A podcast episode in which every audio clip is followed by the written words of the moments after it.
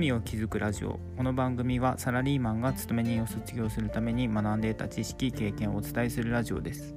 今回のテーマは不動産投資で腹をくくっているかというテーマでお伝えします。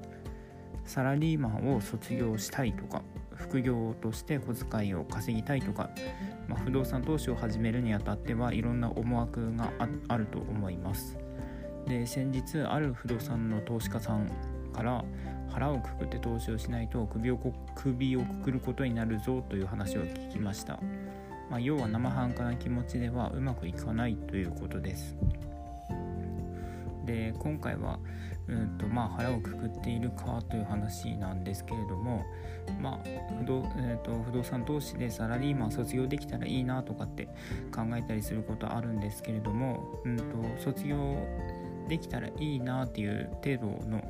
えーと、気持ちでは卒業できません。やるからには腹をくくって、まあ、思考の整理をして目標に向かって最短距離で走らなければ成功目標達成はできません。本気で卒業する気があるか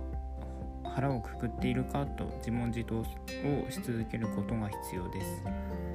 でこれらをするにあたってまず思考の整理が必要です。でサラリーマンを卒業したいと思った時にじゃあ収入がいくらあれば卒業できるのかとかアパートとか戸建てとかマンションとか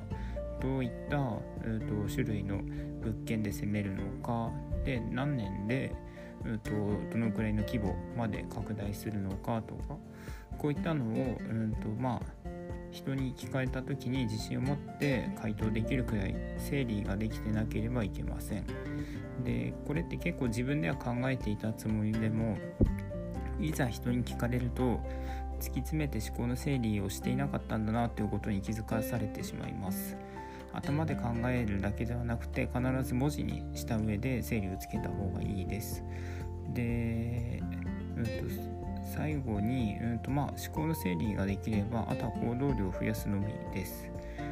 で不動産を探すのにまあネットで探して見つからないっていうことまあ私も結構思っていたんですけれども、うんと、それだけでは足りなくて、まあ、片っ端から不動産屋さんに行って名刺を置いてくるとか、うんと、片っ端から電話するとかとにかく、うんと、行動量が必要です。で工務店とか大工さんとかも、まあ、ネットで調べればいくらでも出てくるのでどういった人に頼んだらいいかなとかってやきもきあれこれ考えてると時間のまあ時間がどんどん過ぎ去ってしまうので電話がけして相見積もり取るなど、まあ、まず動くっていうことが必要になってきます。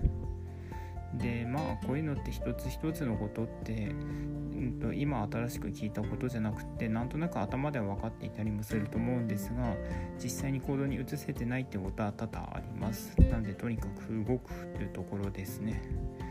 でまあまとめ最後ですが、うんとサラリーマンを卒業するための不動産はまあうんとまあ本業仕事不動産投資は本業の仕事とは違って、うんと、本気でやらなければいけないものということで、うんと、話を締めたいと思います。今日は、えーと今日も最後まで聞いてくださってありがとうございました。本日はここまで。Thank you.